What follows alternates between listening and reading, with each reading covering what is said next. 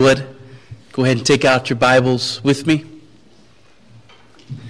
Let's look together at the book of Genesis.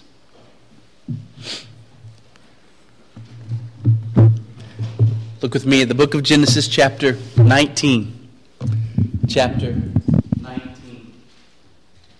As we come back now after a couple of weeks away from our study, we return to our study of the book of Genesis, and particularly in these days, our study of Abraham. The plan has been to uh, continue looking at Genesis 12 through 25.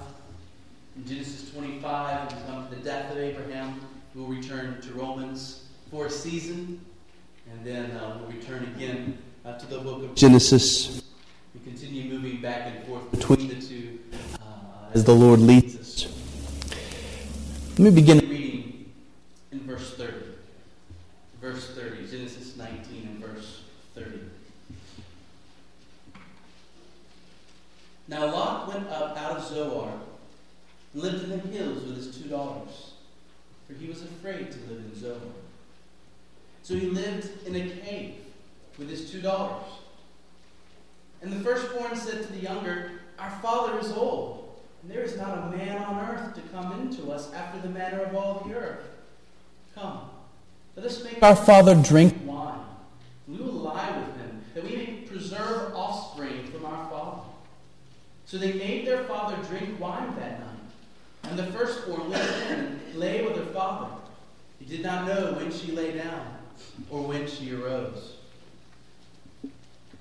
The next day, the firstborn said to the younger, Behold, I lay last night with my father.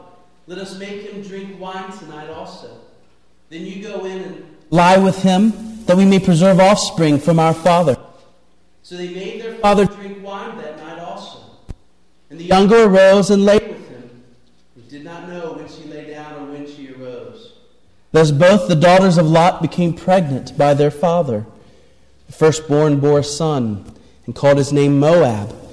He is the father of the Moabites to this day. The younger also bore a son and called his name Ben-Ammi. He is the father of the Ammonites to this day. Do I need to change the battery in this? Okay. Technical difficulties.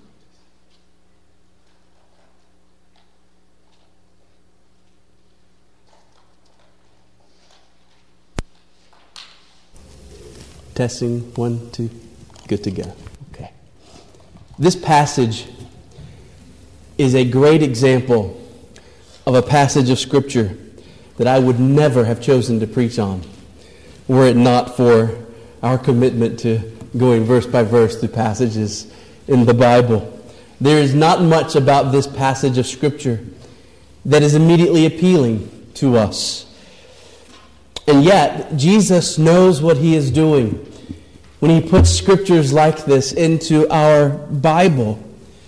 Our Savior included this passage of Scripture in the book of Genesis for a reason, namely because we need to hear it.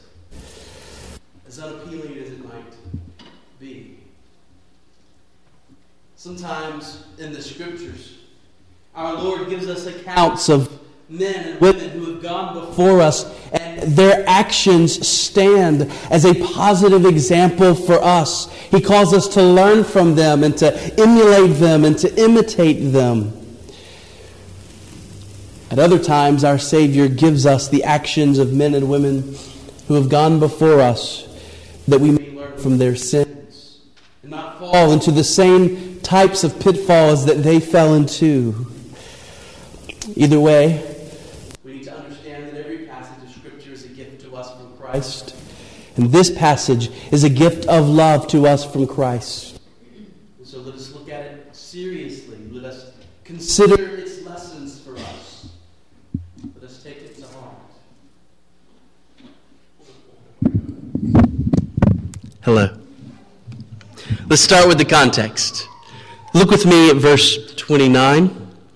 Verse 29. So it was that when God destroyed the cities of the valley, God remembered Abraham and sent Lot out of the midst of the overthrow when he overthrew the cities in which Lot had lived. In verse 29, we're told that God remembered Abraham, and therefore, because of Abraham's prayers, his intercession, he spared Lot the judgment that he had poured out on the cities of the plain. Remember, God had revealed to Abraham what he was going to do to the cities on the plain. And we, we studied together how Abraham had pleaded with the Lord, interceding especially for the righteous, those in the cities of the plain who, who would come to know God and love God. And in the city of Sodom, only one such man was found Abraham's nephew, Lot. And so God remembered Abraham's intercession. He, he rescued Lot and his family, although Lot's wife did not run hard towards salvation, towards Zoar, the little city of refuge that God had appointed for them. Rather, she held back and looking back towards her old life in the city of Sodom, she was caught up in the judgment of God, along with the other inhabitants of this valley near the Dead Sea. And so now, we have Lot and we have his two daughters. We do not know how much time has passed, but we do know they're no longer living in Zoar. Why are they no longer living in Zoar? Well, the only reason we're told for why they have moved is that Lot was afraid to remain living in Zoar. Why? Why, why was he afraid?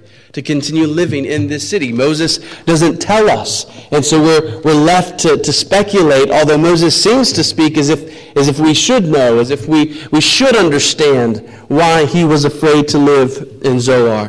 Uh, perhaps the people of Zoar were continuing to live in the same kind of immorality as the other residents of the cities of the plain had lived. And perhaps Lot was fearing that the judgment of God would soon come on Zoar as well. Whatever the case, he and his daughters are now living in a cave up in the hills above the valley.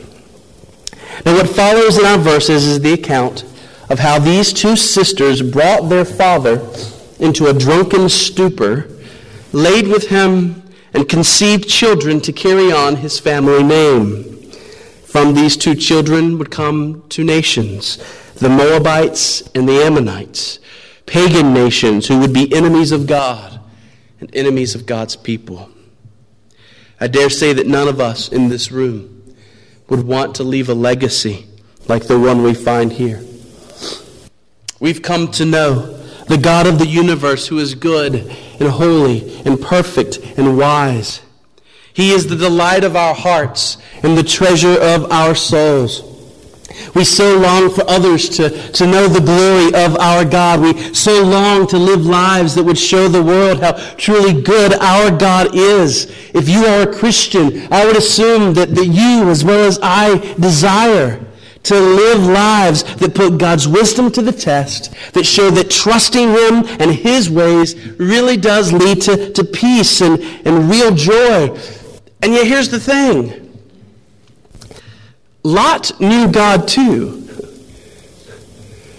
Lot had tasted and seen that the Lord is good. Lot longed to live for God's glory. Lot was a saved man, a man that the New Testament calls righteous because of his faith in God. But his actions in this passage and the actions of his daughters only serve to bring shame to them and to dishonor the God that they worship. We have here a believing man and his daughters involved in a shameful act. So the question for us is this How do we keep ourselves from falling into disastrous sins like the one we read of here? Only the grace that Jesus Christ provides will keep us saved and keep us from making a shipwreck of our faith. And yes, it is only the loving guidance of Jesus Christ that will keep us from falling into pitfalls that will ruin our witness and perhaps ruin our lives. But that grace that Jesus gives to sustain us, that grace that Jesus gives to protect us, that guidance that he gives to keep us saved and to keep us walking well, it's given to us through passages like this one. Jesus is giving us guidance here. And so here are three warnings. Three warnings that our Savior gives us to keep us from falling into devastating sin.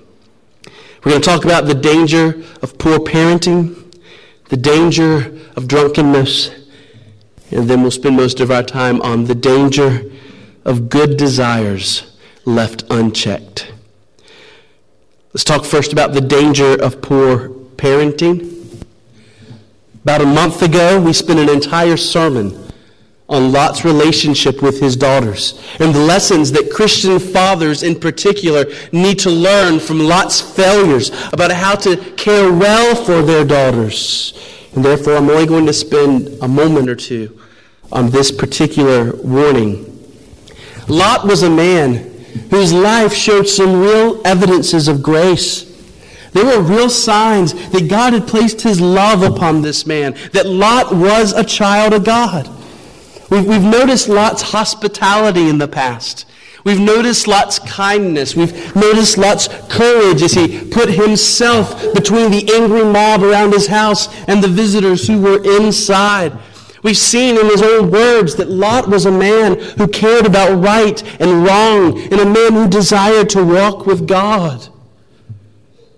And yet, as the leader of his home, Lot failed greatly It began way back in Genesis 13 when he took the better land for himself rather than honoring the uncle who had cared for him for so long. He moved his family into Sodom and surrounded his family with the influences of ungodly people. He allowed his two daughters to become betrothed to two of the men of Sodom Two of the very same men who were a part of that mob that surrounded his house and wanted to rape his visitors. Lot was willing to give his daughters to the mob of men and have them violated in order to protect the guests in his house. Lot should have been willing to die himself before he would allow any of those men in that mob to lay a hand on his daughters, but that is not how he responded. Lot failed to care for his daughters well. And so when we come to our passage, the last passage in Genesis concerning Lot and his family, this is, this is it as far as what we know about Lot. It should not surprise us to see that his daughters are acting in an ungodly and foolish manner. We reap what we sow. Train up a child in the way he, is, he should go, and when he is old, he will not depart from it. The opposite of that is true as well. Train up a child in foolish and ungodly ways, and when he is old, unless God intervenes by grace, he will not depart from those foolish, ungodly ways. I wonder, after the events of Genesis 19 were over, and Lot was sober and saw what had happened, I wonder if he, if he looked at what his daughters had done and if he grieved over his own poor choices and the way he had sought to care for them. I mean, he had raised them in Sodom after all. He had surrounded them with people for whom no type of sexual immorality was taboo. He was willing to place their hands in marriage to men for whom sexual immorality was clearly a way of life. Could he now be shocked? that they would have concocted the scheme of incest? Parents, what are the chief influences in the lives of your children? The influences upon them today do shape who your children will be in the future. In survey after survey, children, and especially older children, tell us that the opinions and the views that matter most to them are not the opinions and the views of their parents, it is the opinions and the views of the friends that they hang around. It's not what mom or dad thinks is good that matters to many. But for many kids, it is what their friends think is cool. And this is what you get in a society in which, in which most children spend more real quality time each week with their friends at school than they do with their families. In fact, many kids spend more time with a computer screen or a television screen each week than they do with their parents. Their, their minds and their hearts are captivated by that which is in front of them. And they're being told through advertisements and shows and movies and music and Facebook statuses what they should like and what they should not like. Friends, is it not the desire of our hearts that our children would grow up to know the Lord, to love the Lord, to trust the Lord? It is not our desire. I'm sorry, is it not our desire that they would know the same Christ that we know, and that they would enter into the same kind of peace and joy that we have found. Do we not desire for our children to walk a path of faith that will cause their lives to be blessed? Then we must begin today doing everything we can to see that the most important influences in the lives of our children are gospel influences influences that point them to Christ and his ways and his word.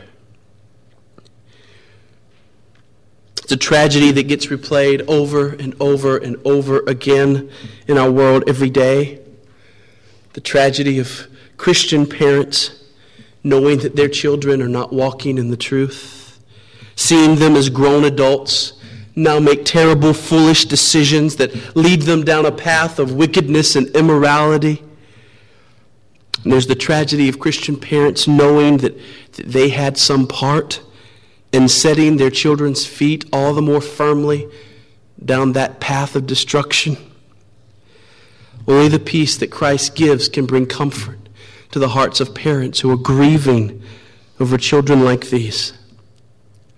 Parents, one warning we see in this passage and from all of Genesis 18 and 19 and all of the passages about Lot and his family is that we must pay special attention to how we are caring for the souls of our children. Care for their minds, give them a good education, care for their bodies, take them to the doctor, get, get checkups, care for their eyes, care for their teeth. For God's sake and for their sake, care for their souls. Don't neglect that most important work. The time you spend today pointing children to the glories of Christ will not be in vain, and you may save them not only from the very flames of hell itself, but you will also maybe save them from many foolish choices and awful consequences in their futures. And so we see here the danger of poor parenting. But let's move on to the danger of drunkenness. The second lesson we see here is the danger of drunkenness. There are so many reasons why Christians are to be sober minded people. We are not yet in heaven. We are still pilgrims passing through this world. And this world that we're passing through is a world of danger. Satan and his forces of darkness are still after us. The world seeks to, to lure us in with its siren song into its trap. Our own flesh battles against us and would have us forsake Christ for, for passing worldly pleasures. We must be sober minded if we're going to stay on the path of following Christ, trusting Christ that will bring us safely to heaven.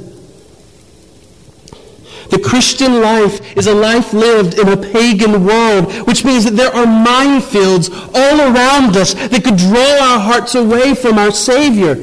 You wouldn't put a drunk man in a minefield and ask him to navigate it.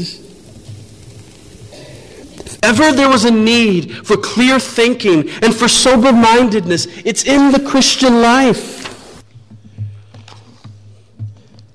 We have a high calling and responsibility. As Christians, we've been entrusted with the message of the gospel.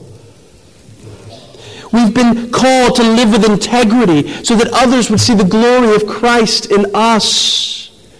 Most of us have responsibilities of various kinds that we are called to fulfill. Lot was a father, which meant he was not only responsible for caring for himself, but for shepherding his daughters as well. You cannot shepherd well when you're drunk. The Christian life, at its root, is a life of pursuing Christ. longing to see more of Christ, to love more of Christ, to behold his glory, and to fall more in love with him. And the more that happens, the more we will have the heart to obey him and to do what is well. But a drunk man and a drunk woman can't think well enough to walk a straight line, much less think well about the glories of Christ.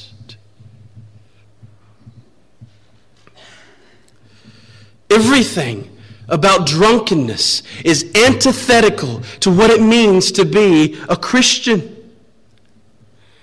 Drunkenness invites us to be the very opposite of what our God, who is good and wise, has told us to be.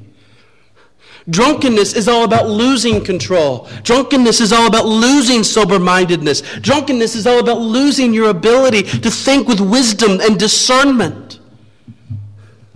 Drunkenness is opposed to the very character of God who has never, for one moment in all eternity, lost control of any part of himself or any single molecule in this universe. He does all things well and wisely. Drunkenness makes us the very opposite of God, whose image we are called to bear well in this world.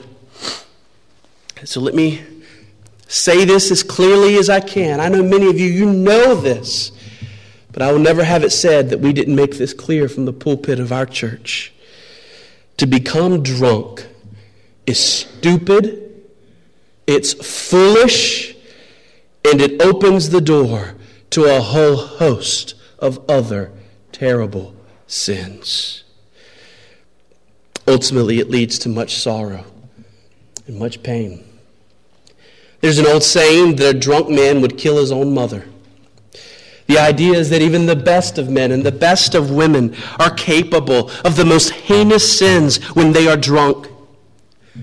If you want proof of the basic depravity of all people, take the very best woman or man you can find, get them drunk, and see the vile things that will come out of their heart and out of their mouth see what they will then be capable of. Drunkenness takes the lock of self control off of the human heart and allows it to express openly its most base desires, and it is not a pretty picture. Listen to Proverbs 23 describe the man who has become drunk. Who has woe? Who has sorrow? Who has strife, who has complaining, who has wounds without cause, who has redness of eyes. Those who tarry long over wine, and those who go to try mixed wine. Do not look at wine when it is red, when it sparkles in the cup, when it goes down smoothly, for in the end it bites like a serpent and it stings like an adder. Your eyes will see strange things. Your heart will utter perverse things. You will be like one who lies down in the midst of the sea, like one who lies on the top of a mast. They struck me, you will say, but I was not hurt. They beat me, but I did not feel it. When shall I awake? I must have another drink.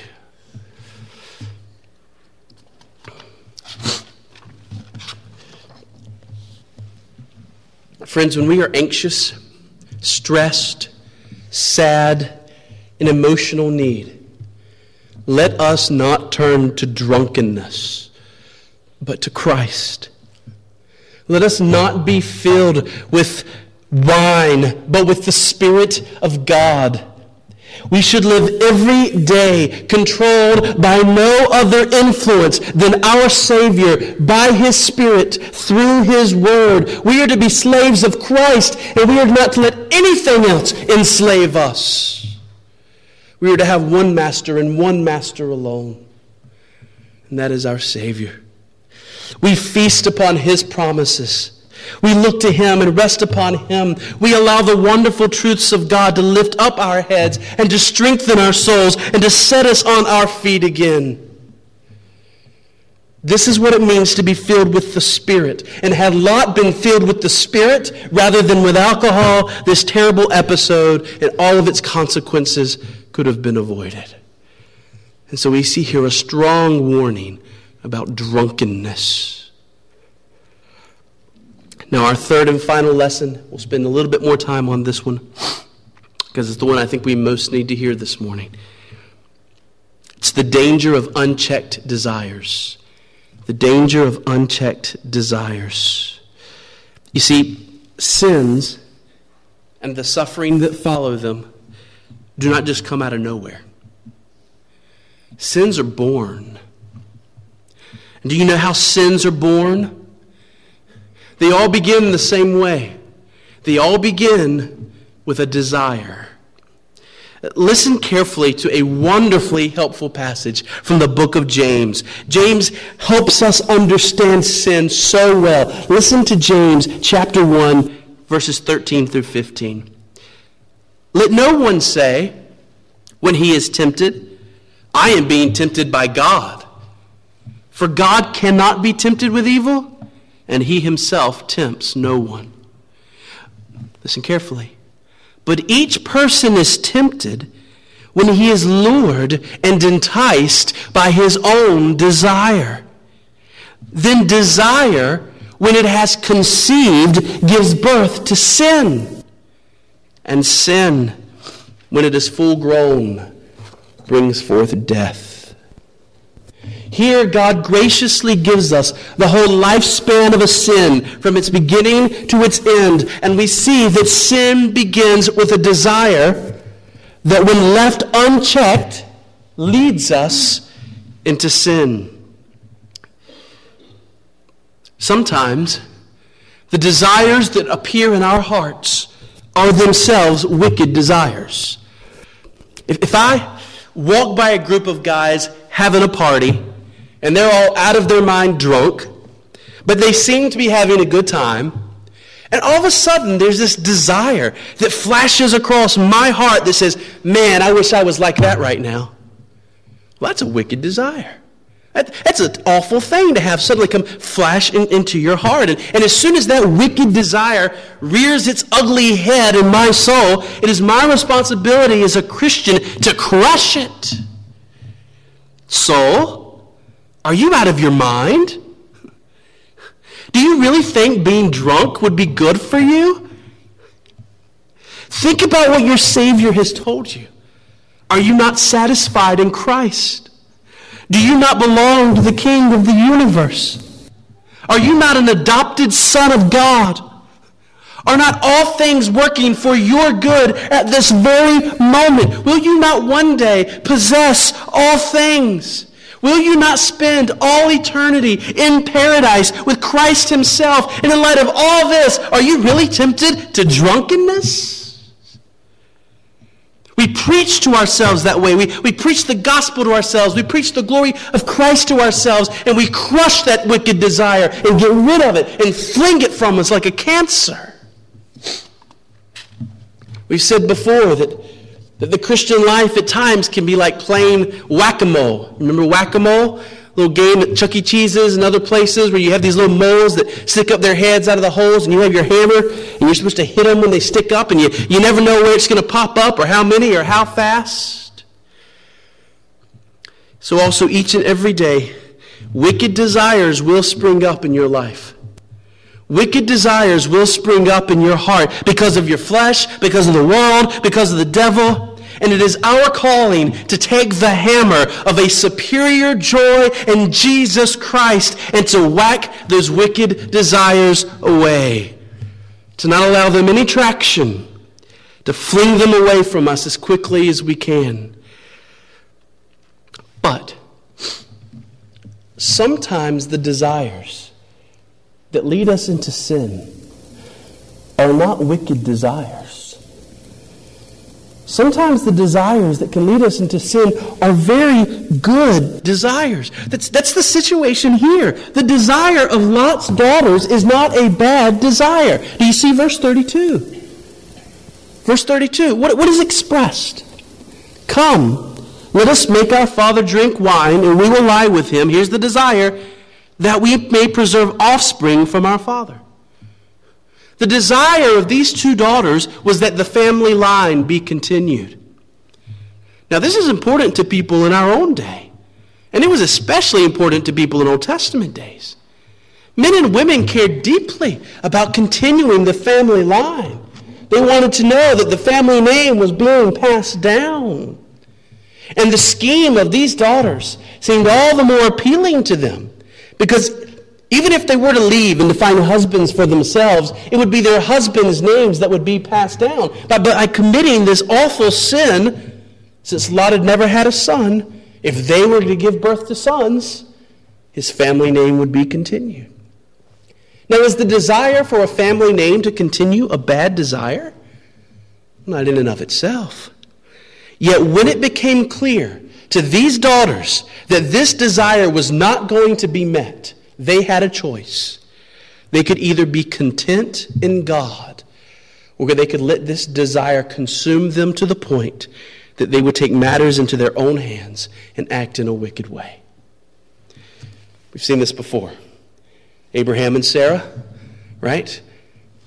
They wanted that son so badly. God had promised that the son was coming. It had now been more than a decade since God had promised. The son had not yet come. What were they going to do? Were they going to just be content in God? Were they going to look to their God and find peace in Him and say, okay, this desire of ours has been unmet, but it's okay because of the joy that you give, because of the peace that you give? That's not what they did. Rather, they allowed that desire to continue to grow unchecked until they took matters into their own hands. And so we have the whole story of Hagar and Ishmael and the consequences that come from it. Friends, you and I are faced with these kinds of choices every day. All of us daily have desires that don't get met. And we have a choice either to be okay with that because we belong to Christ or to let those unmet desires burn in us until they lead us into sin. A husband comes home desiring a few minutes of rest after work. Instead, as soon as he walks in the door, his wife confronts him with item after item after item that he needs to deal with. His desire for peace and quiet goes unmet, and now he has a choice. He can run to Christ in his heart, find contentment there, get the strength to deal with the situation well, or he can become upset that his desire is unmet and he can begin to act sinfully, yelling at his wife, perhaps yelling at his kids, acting selfishly and hurtfully to those he loves. A mother wants her children to behave. That's a good desire, isn't it? They continue to misbehave. How will she respond when that desire goes unmet? Will she go to Christ for help? Will she remember that He is in control and pray to Him and, and gain from Him the strength to, to speak well to her children and to discipline them reasonably and well? Or will she act without thinking and lash out at the children and lose her temper and become angry? A single man or a single woman desires a spouse. And so far, God has not brought that person into their life. How do they respond? Do they allow this good desire to lead them to become angry at God, to lead them into despair, to, to lead them into depression? Or do they truly trust that should it be God's will for them to remain single, He will be more than enough for them? And that the satisfaction and love He gives is far more than any human spouse can give. I mean, folks, these are just a few examples. We, we, could, we could rattle off a thousand different examples of good desires that, if left unchecked, will lead us away from the God who loves us so much and gave His Son for us. In situation after situation, in matters big and small, you and I are faced day after day with desire after desire after desire that left unchecked will lead us into sin. Do you see then how every day is a minefield? Do you see how every day is full of traps and snares that can lead us down a path of sorrow and pain and death and a falling away from the living God? Our only hope is Christ. Our only hope of walking by faith and remaining steadfast and persevering is to be constantly looking to Him.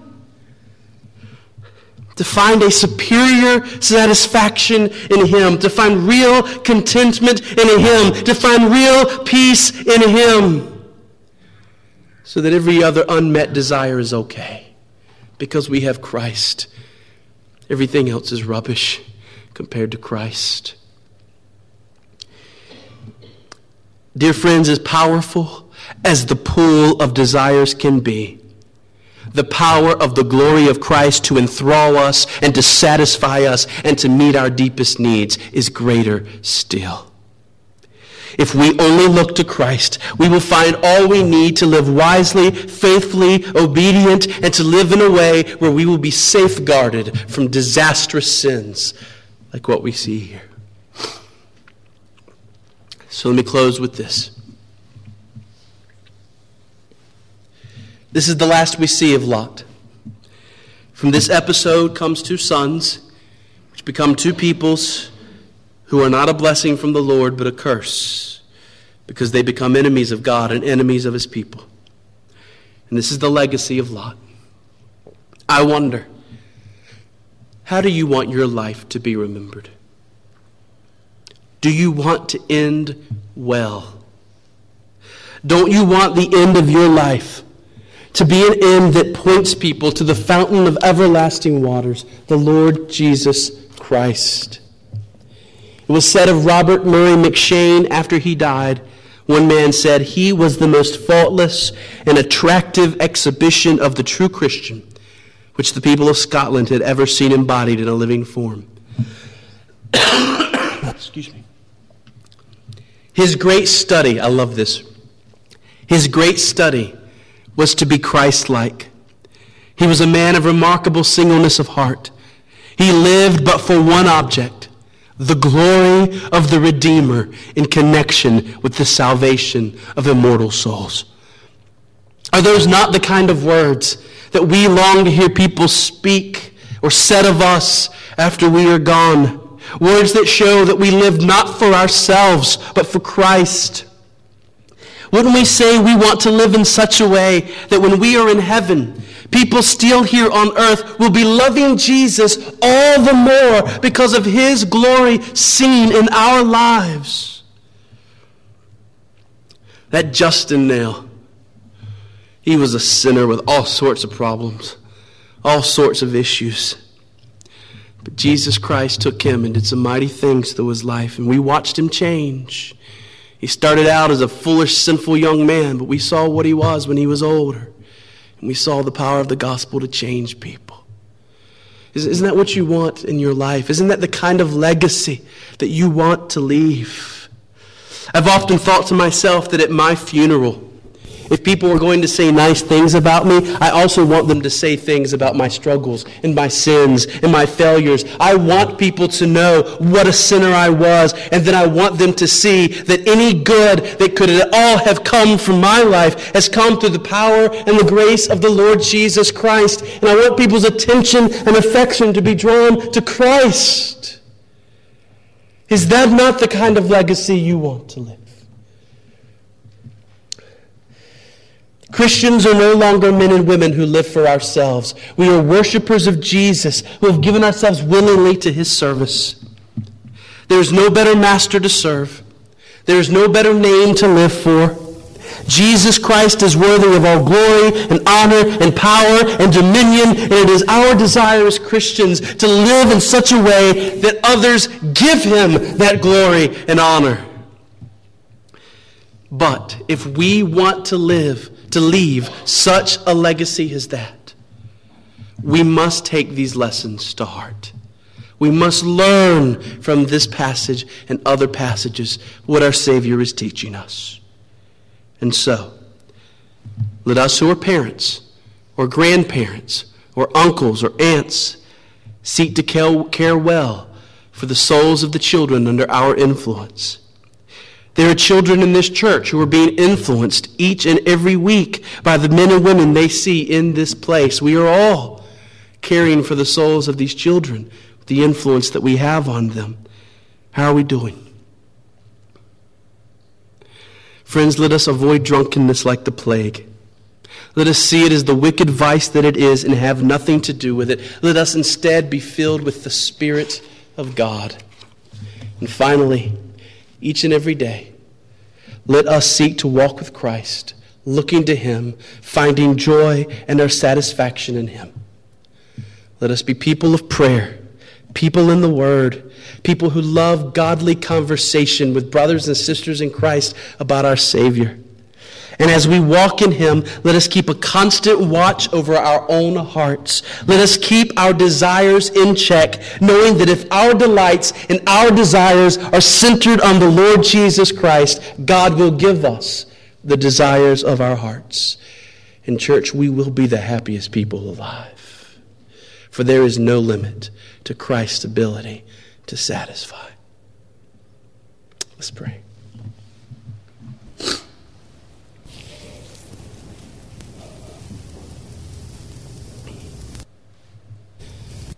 So at this time, I would call all of us to think about what we've heard and to go to our Father and to respond.